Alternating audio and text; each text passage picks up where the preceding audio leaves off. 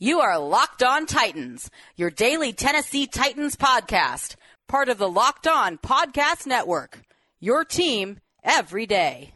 Welcome to the Locked On Titans podcast. I am your host, Tyler Rowland. Titans fans, this season get football on your time with NFL Game Pass. See all the action from every game with full game replays. You can also replay an entire game and catch all of the plays in just 45 minutes with condensed games. Go to NFL.com slash Game Pass to start your free trial today. NFL Game Pass, where football never stops. And NFL Game Pass is an incredibly important tool for me, and I am going to remind you guys of that in just a moment. But to start start off today's show, we have some Titans roster transactions to talk about. The Titans waived a player, they cut a player from the practice squad, they added a player to the practice squad. I'm going to keep you guys up to date on all of those roster moves to start our show and also tell you why one roster move that some people are calling for will not take place and should not take place. And of course, that is at the kicker position. So I'll lay that out for you guys to start our show. And then, speaking of NFL Game Pass, we will dive into a new segment that I will be rolling out every Wednesday throughout the regular season, my Rewatch Wednesday, where I go over all of my additional notes, all of the tidbits, and all of the schematic insights that I picked up from my re-watches of the game on NFL Game Pass. So we'll go over the Monday Night Football victory over the Denver Broncos in even more detail on today's show. And then to round out today's show, we will hear directly from Tennessee Titans head coach Mike Vrabel as he gives us a little bit of a temperature check after week one. And speaking of that, I want to tell you guys a little bit more about the content schedule on the Locked On Titans podcast going forward throughout the season. In a normal week on Monday, we are going to be breaking down Sunday's game, giving you all of my game points, all of the biggest recap notes that I have, along with Tighten Up and Tighten Down to go over all of my individual notes and awards to hand out after the game. On Tuesday, we are going to continue breaking down the game with our temperature check Tuesday. Give you guys a little bit more insight I've gleaned from the broadcast copy of the game. Also, talk about where players are from an injury standpoint and what we could be seeing going forward into the next week. As I mentioned, Rewatch Wednesday is going to be really focused on giving you guys all of my notes from the All 22 game film, along with my Tic Tac Titans film breakdown and a brand new film segment I am debuting called the Tic Tac four pack, where I give you guys the four most impactful plays from the previous game. Then on Thursday, we have our crossover Thursday conversation with the host of the Locked On podcast for the opposing team for that week. And on Friday, I will be giving you guys my game preview with my keys to the game, my players to watch, keeping it plus 100 for all of your gambling information, and then my beautiful dark twisted fantasy for all of your Titans fantasy relevant news. So, very excited for a long Titans season. Very excited for all the content that I will be pumping out, and those film breakdowns will be on Twitter at Tic Tac Titan. So, make sure you follow me there for those as well. But with all of that housekeeping out of the way, we have a big day ahead of us on the Locked On Titans podcast roster moves to talk about, my rewatch takeaways, and then hearing from Titans head coach Mike Vrabel. Let's get it!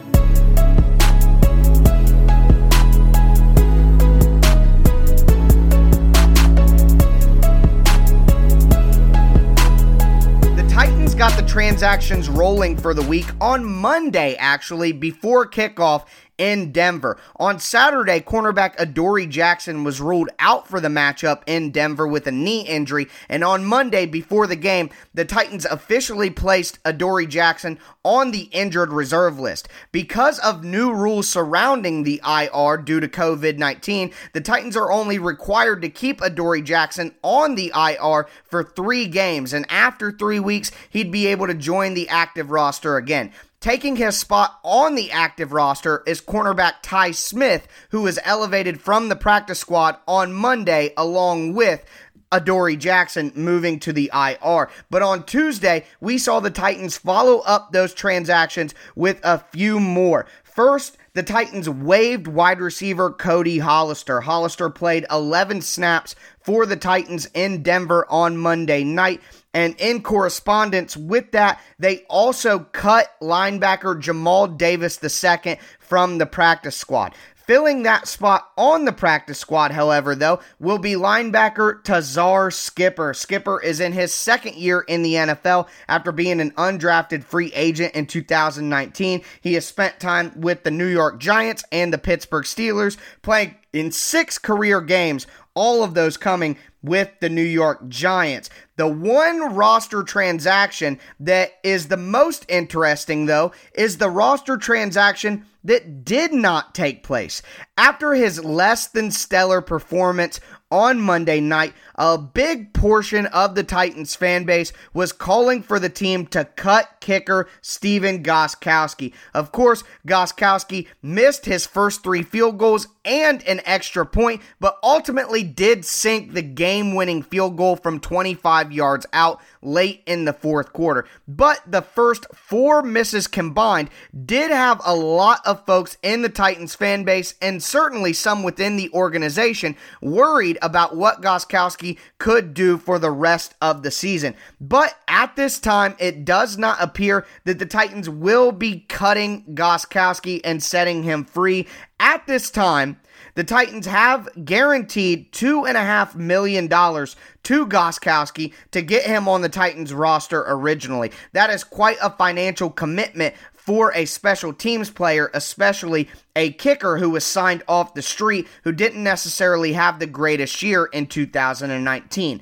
But consider this along with that financial obligation the Titans made to Gostkowski, the Titans have also had zero luck and zero success with any of the other kickers they have tried in the past year. The Titans had five different kickers on the roster last year. None of them were very successful and made a very good impression. The Titans at this time may possibly have considered their previous kicker the only kicker that was even decent for the team in 2019, and that is Greg Joseph. But on Tuesday, in what could be considered a preemptive move, the Tampa Bay Buccaneers protected Greg Joseph on their practice squad so that the Titans could not take him and poach him off of that unit. So, right now, based on the options that the Titans have available and the financial commitment they made to Gostkowski, it only makes sense that they ride it out with one of the best kickers in NFL history and see that rather than replacing Gostkowski and getting a new face in the building, see if Gostkowski can right the ship for the Titans and get back into his legendary and historic form for the rest of the year. And one more reminder make sure that you are subscribed to the Locked On Titans podcast on whatever platform you do stream, as I will be pumping out this Monday through Friday Titans content throughout the entire year. Also, make sure that you are following me on Twitter at Tic Tac Titans so you never miss any of the visual analysis that I provide, including my Tic Tac Titan film breakdowns and something that I am debuting today the Tic Tac four pack, where I break down the four most impactful plays from the previous week's game. So make sure that you check out my Twitter account at Tic Tac Titans as I will be dropping that Tic Tac four pack today. It'll be up by the time that you hear this show. But speaking of Rewatch Wednesday, my Tic Tac Titan film breakdowns all of that is possible because of NFL Game Pass. You can catch every snap from every game with full game replays. See all of the plays in just 45 minutes with condensed games, which I really like when I'm scouting next week's opponent. You can relive all of the gutsy calls, crazy catches, wild comebacks, missed kicks, and breakout stars from every game every week. It's all action, all the football you can handle, all in one place. And the NFL Game Pass is the only place you can replay every game all season long. You'll also learn from the league's best players with over 40 NFL Game Pass film session episodes. Go inside the game from a player's perspective as they break down the game's concepts and techniques. Learn from the best like Deshaun Watson, Stephon Gilmore, Davante Adams, and many more. NFL Game Pass also provides access to the entire NFL Films archive. Go to NFL.com slash Game Pass to start your free trial today. NFL Game Pass, where football never sleeps.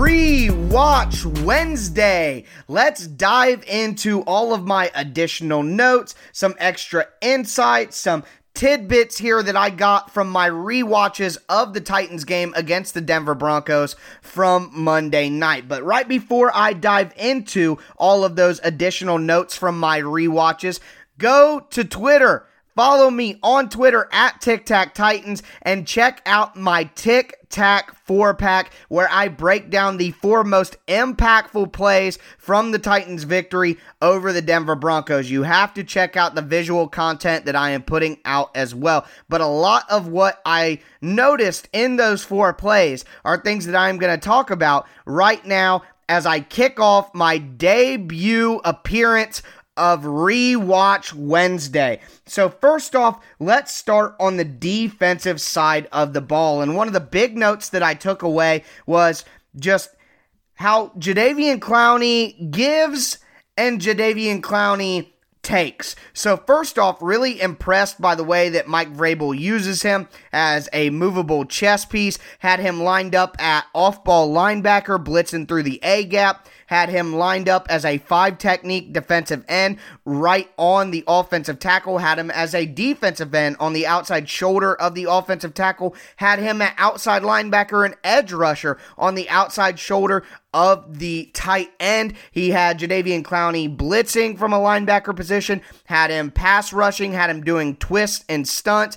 Basically, Clowney is trying to penetrate. He's trying to jump off the line of scrimmage, beat his man into the backfield, and make splash plays. That's what Jadeveon Clowney does best. And whether you want to hear this or not, Clowney is a much better run defender than he is a pass rusher. And we saw that play out on Monday night. He was much more disruptive in the run game. But one thing about the way that Clowney plays, very uh, risk sensitive with Clowney. So he likes to shoot gaps. Think he's on the outside shoulder of a tight end. He jumps inside the tight end into his inside shoulder, tries to rip through, get in front of him, and make a play in the backfield. Well, the problem with that is on some plays on Monday night, Clowney would make that jump, that leap, explode into a gap to try to create a play and be disruptive, but he would be overly aggressive. He would get caught get caught out of position. As a force defender, as the contained defender on the outside, he would shoot inside and that would open up runs to the perimeter for the Broncos running backs. I saw a couple of plays, a Melvin Gordon run, long run, late, a Phillip Lindsay run early in the game where Clowney shot inside against his blocker and left a wide open outside lane for the running back that they took advantage of and got into the Titans secondary. So while I'm incredibly impressed with Clowney's ability to be disruptive and his explosiveness, he needs to be a tad more disciplined, or at the minimum, the Titans need to scheme up a little bit more help for him to, I guess, be a fallback plan, to be a parachute when Clowney inevitably is over aggressive and gets himself in a bad spot because of the way that he plays, which we need him to play the way that he plays, but there has to be a healthy balance there where he's not giving up big plays as regularly as he's making big plays because of how overly aggressive he is. Next, though, I want to talk about Jeffrey Simmons, and Jeffrey Simmons dominated the line of scrimmage, specifically in the run game. Again, Simmons needs to improve as a pass rusher, not nearly as effective, doesn't have any counters right now, doesn't have a lot of go to moves moves to get himself free to get to the quarterback, but just with sheer sheer power and sheer strength. He's able to dominate the line of scrimmage. He was a little bit disruptive in the pass game. I don't want to completely discredit him there, but the the real star of the show is Simmons in the run game. And it's funny, I'm going to bring up uh, one of the tic tac four pack plays is his stop on the goal line on fourth down. Now, that was a shovel pass, so technically that's the pass game. But a shovel pass along the line of scrimmage is more an extension of the run game, anyways. And Simmons ate that up. He had Lloyd Cushenberry, the rookie offensive lineman from LSU, who Simmons liked to go against in college when he was at Mississippi State in the SEC as well. But Simmons destroyed Cushenberry on the line of scrimmage, throws him down to the ground as he works to the left hand side, where eventually he just swallows up the tight end who just got the shovel pass. And here's the thing. Simmons is such a strong man. It's one thing to be in position as the tight end's coming downhill, catching the shovel pass towards the goal line, to be able to just completely stone that tight end stop his momentum completely, and then drive him backwards away from the goal line. That's the type of stuff that makes Jeffrey Simmons special. And the Titans got to a fourth down because Simmons bottled up some of the run attempts that the Broncos had before that fourth down. And that was evident throughout the game film, throughout the entire game. Simmons was just dominant in the run game on the offensive line, on the line of scrimmage, and it really prevented the Broncos from getting anything consistent going in the ground game. They had a few big runs here and there, but they never were able to find consistency in the run game because Jeffrey Simmons was just wrecking the game. So, love to see that from the Titans' two top disruptors on the defensive line. But realistically, here, Harold Landry was absolutely fantastic, and we have to go back to a very critical play in the fourth quarter on third and three where Harold the Titans brought a blitz opposite of Harold Landry. But it was Harold Landry who dipped and bend underneath the offensive tackle and was able to get pressure on Drew Lock, causing an incompletion, causing a three and out, letting the Titans get the ball back in the fourth quarter. That was a critical play from Harold Landry, who had a very good game, even if it doesn't show up necessarily in the box score. So impressive day from Simmons and Landry, up and down day from Clowney, but some really good bright spots. Continuing on the defense, the big runs that I talked about, although some of them were because of Clowney's over aggressiveness, a lot of those big runs took place when the Titans had their secondary defensive linemen in Isaiah Mack, Matt Dickerson. So that's something to pay attention to. The Titans were in high altitude from a limited offseason. They were trying to keep everybody fresh, keep fatigue low, and to do that, they had a little bit of a rotation that I wouldn't agree on necessarily in a normal game, but with all of those factors that affected conditioning, the Titans were just trying to keep people fresh and keep a rotation in there, but it did bite them in certain times where they gave up some big runs. The last point I want to make on defense is about the rookie cornerbacks, Kristian Fulton and Chris Jackson. While they had certain I guess, hiccups early in the game in man coverage, especially against Jerry Jeudy. Both of them had struggles there. Later in the game, when the Titans ran a little bit more man or a little bit more zone coverage later in the game, both of those guys really impressed me with just being where they needed to be. No, they weren't uh, all pros or all stars, but for rookies, I thought they performed very solidly and they seem to have a good grasp on what the Titans are trying to do on defense schematically. So that's really important, especially after halftime adjustments as rookies, showing that they could adapt to the new game plan after halftime. And the last thing that I want to mention here about the Titans defense is just hitting on that fact that I just broke up. The Titans played man coverage much more at the beginning of the game, and that's when you saw tight end Noah Fant having some success. When the Titans went with more of a zone approach later in the game, they were able to bottle up Noah Fant, who was the primary target for Drew Lock on the night. So that had a lot to do with the Titans bottling up the Broncos offense in the second half. Moving to the offensive side of the ball, the Broncos came out running a ton of cover three, and that's why you saw Corey Davis having such success on crossers over the middle of the field. Basically, in a cover three, the top safety in the back the two cornerbacks on the side, they each have one third of the field. So if somebody goes deep in your one, think the cornerback on the left hand side, the cornerback has to follow the Titans wide receiver as he goes deep down the field. Corey Davis is going to cross from the right hand side over to the left hand side. And if he gets to the sideline, who's going to be there to stop him with a cover three? The cornerback is releasing all the way up the field with the Titans receiver that's running deep on the left side. That's going to open up. That's an easy way to beat cover three. The Chiefs are excellent at this. You're going to run a deep man on one side of the ball and send crossers from the other side of the ball to that side of the ball. There's not going to be anybody on the sideline as that defender has been cleared out deep by that side, the play side wide receiver. So the Titans did that early, and that's why you saw Corey Davis have such success at the beginning of the game and throughout the game. Also, just want to point out Adam Humphries has such a good feel for zone defenses. Later in the game, he was just finding a hole in the zone. Tannehill was putting it on his chest. He was doing a possession catch. If you play Madden whatsoever, it's the X catch, possession catch every time, just getting the ball in his hands, going down to the ground, getting the yards that were available. And that was really important for the Titans as they made their fourth quarter push. Continuing with my offensive news and notes. Derrick Henry didn't have his best game. No, he wasn't bad. He went over 100 yards, but I thought some of the issues that the Titans had in the run game were actually because of Derrick Henry. Wasn't incredibly explosive, didn't make a lot of people miss, didn't break a ton of tackles. One particular play, he went one on one against the Broncos' tiny cornerback, Bryce Callahan, and wasn't able to break the tackle. I didn't think Derrick Henry had a very good night, and in my opinion, he deserves just as much of the blame for the struggles in the run game as the offensive line. Honestly, maybe even a little bit more. Now, one person or a few people that were to blame for the struggles in the run game, Khari Blasingame at fullback didn't have a very good day.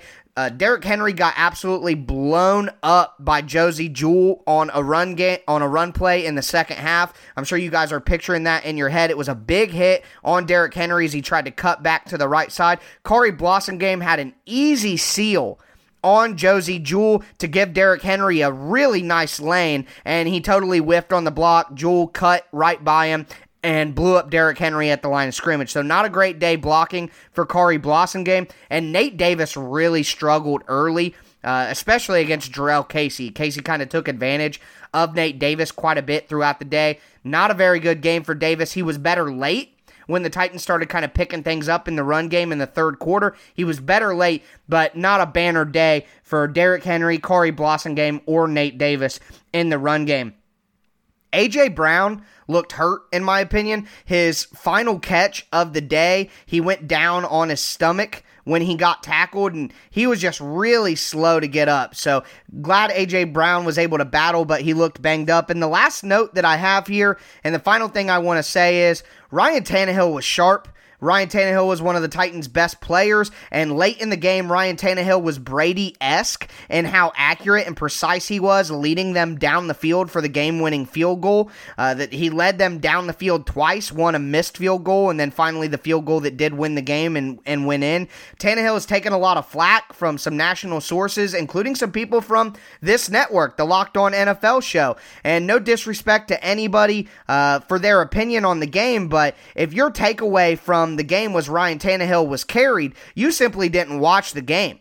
Ryan Tannehill carried the Titans offense late, and it's just starting to get a little bit annoying that people keep saying Tannehill was carried when he actually is the one carrying the offense more often than not. So, Derrick Henry, not his best game, still produced over 100 yards, but man, Ryan Tannehill deserves much more respect and much more credit than he gets. So that is going to do it for my rewatch Wednesday. That is all my additional news and notes and insights that I got from the multiple rewatches that I had on NFL Game Pass. Make sure you check out NFL Game Pass yourself as well. But we are going to go into the highlights from Tennessee Titans head coach Mike Vrabel's Zoom conference on Tuesday and get a little bit of a temperature check of where the team is right now after game one. That audio is courtesy of TennesseeTitans.com.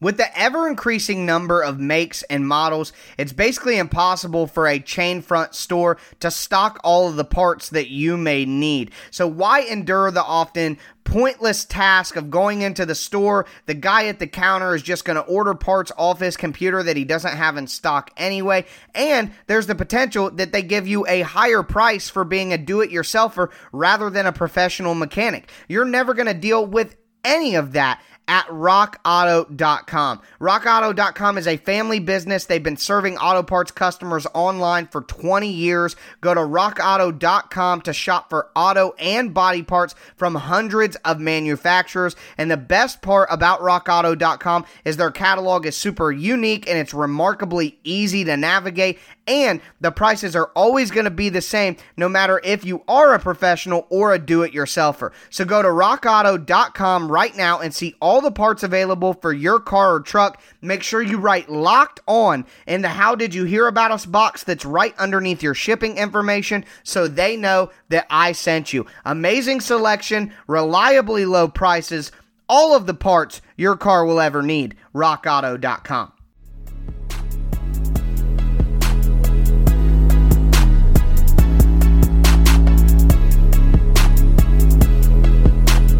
let's dive right in to our Titans temperature check and hear from head coach Mike Vrabel directly from Tuesday's Zoom conference as he puts a bow on the Broncos, as he would say. Obviously, audio is courtesy of TennesseeTitans.com, but the number one question that Vrabel is going to be asked about and should be asked about is the status of kicker Stephen Gostkowski.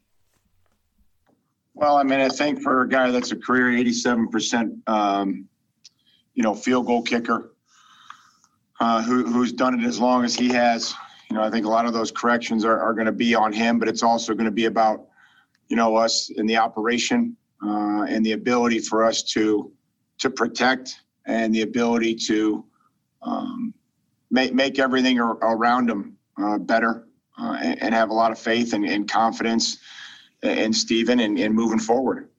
Notice that Vrabel mentions his career accuracy rate. He knows that this guy can make field goals, and at the end, he says, "You know, we just got to have faith, believe in Stephen. That at some point, you have to settle down.